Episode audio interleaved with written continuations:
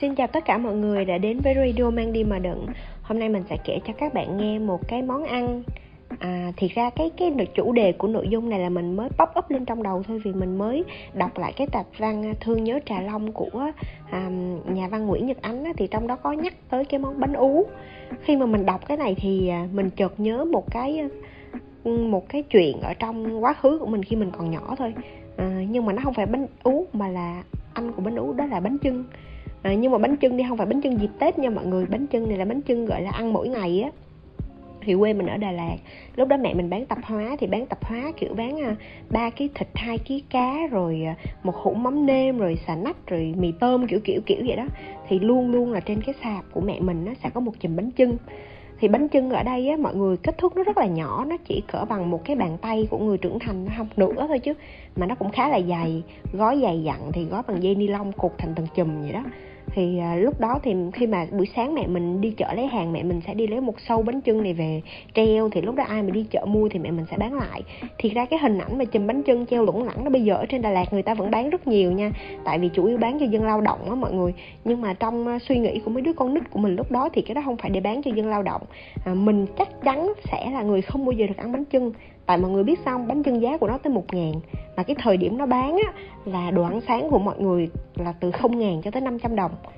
Là sao? Là ăn sáng ở nhà nhà còn dư gì ăn cái đó, hoặc là ăn cái gì đó 500 thôi, làm gì được rớt tới cái bánh trưng. Nhưng mà sẽ có những cái khoảnh khắc tuyệt vời khi bánh trưng thuộc về mình là mọi người biết khi nào không?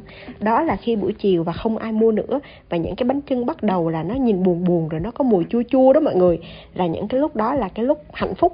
Hạnh phúc đó là nó tùy thuộc vào tâm trạng mẹ mình nữa. Nếu mà mẹ mình vui thì năm sáu giờ chiều gì đó khi thấy bánh trưng hư hư rồi là bắt đầu chia ra cho mỗi đứa một cái ăn luôn.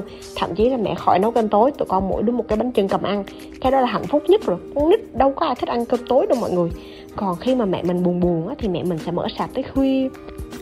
Chờ có cái ai mua không? Biết đâu bảy tám giờ có người sẵn sàng tới mua mấy cái bánh trưng thì sao? Đúng không?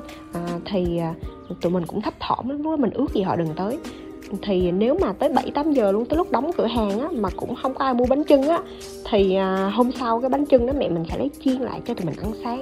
Mà bánh trưng ăn khi mà nó chua và bánh trưng khi ăn sáng á nó ngon như nhau mọi người hiểu không? Và nó ngon một cái mùi ngon kỳ lạ. À, sau này khi mà mình lớn rồi và mình được ba mẹ chăn bánh trưng vào buổi sáng tại vì mình đi học á nó không bao giờ ngon bằng cái mùi bánh trưng chua nha mọi người hiểu không? Bánh trưng đó là bánh trưng của sự thành công khi mà mình còn nhỏ. Khó dĩ khó giải thích lắm à, tới bây giờ thì à, lâu lâu khi mà mình về Đà Lạt mình đi ngang qua mấy cái sạp hàng đó mình luôn luôn dừng lại mình luôn luôn tìm mua cái mấy cái bánh trưng mà mình tìm cái nó có cái mùi chua chua không? Chua quá thì bỏ đi. Nhưng mà thiệt ra nếu mà ăn một cái bánh trưng ăn liền với cái bánh trưng chua chua về chiên mình sẽ chọn cái bánh trưng chua chua đó vì nó nhắc cho mình nhớ nhiều chuyện lắm. À, rất là dễ thương thì các bạn mà nhà bán tạp hóa thì chắc chắn sẽ có những cái cái cái cảnh này cái cảnh chờ trực đúng không? À, thì đó là hôm nay chuyện mình muốn chia sẻ cho các bạn. Kể tới đây thì cực kỳ thèm luôn. Nhưng mà ở sài gòn mọi người không bán bánh chưng kiểu đó. Hoặc là ở Sài Gòn ở mấy tiệm bánh mì Hà Nội người ta đã bán bánh chưng đóng gói trong những cái gói hút chân không và nó luôn luôn nóng rồi nhưng mà không cái mình tìm thật sự đó là bánh trưng chua.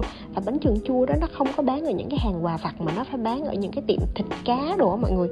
Mà treo lủng lẳng lủng lẳng lên rồi bu xung quanh xung quanh vậy đó và tới lúc thì nó sẽ thuộc về mình. À, thì đó là kỷ niệm ngày hôm nay mà mang đi mà đừng muốn chia sẻ cho các bạn. À, ở đây có bạn nào ăn bánh trưng chua chưa? Hay là ăn bất kỳ cái bánh gì mình chờ cho nó chua để mình ăn được á thì cũng kể cho mang đi mà đừng nhi à, thì cái mùi chua đó thì ra là sau này và cả sau sau nữa mình cực kỳ cực kỳ khó tìm. À, còn bây giờ thì bye bye mọi người.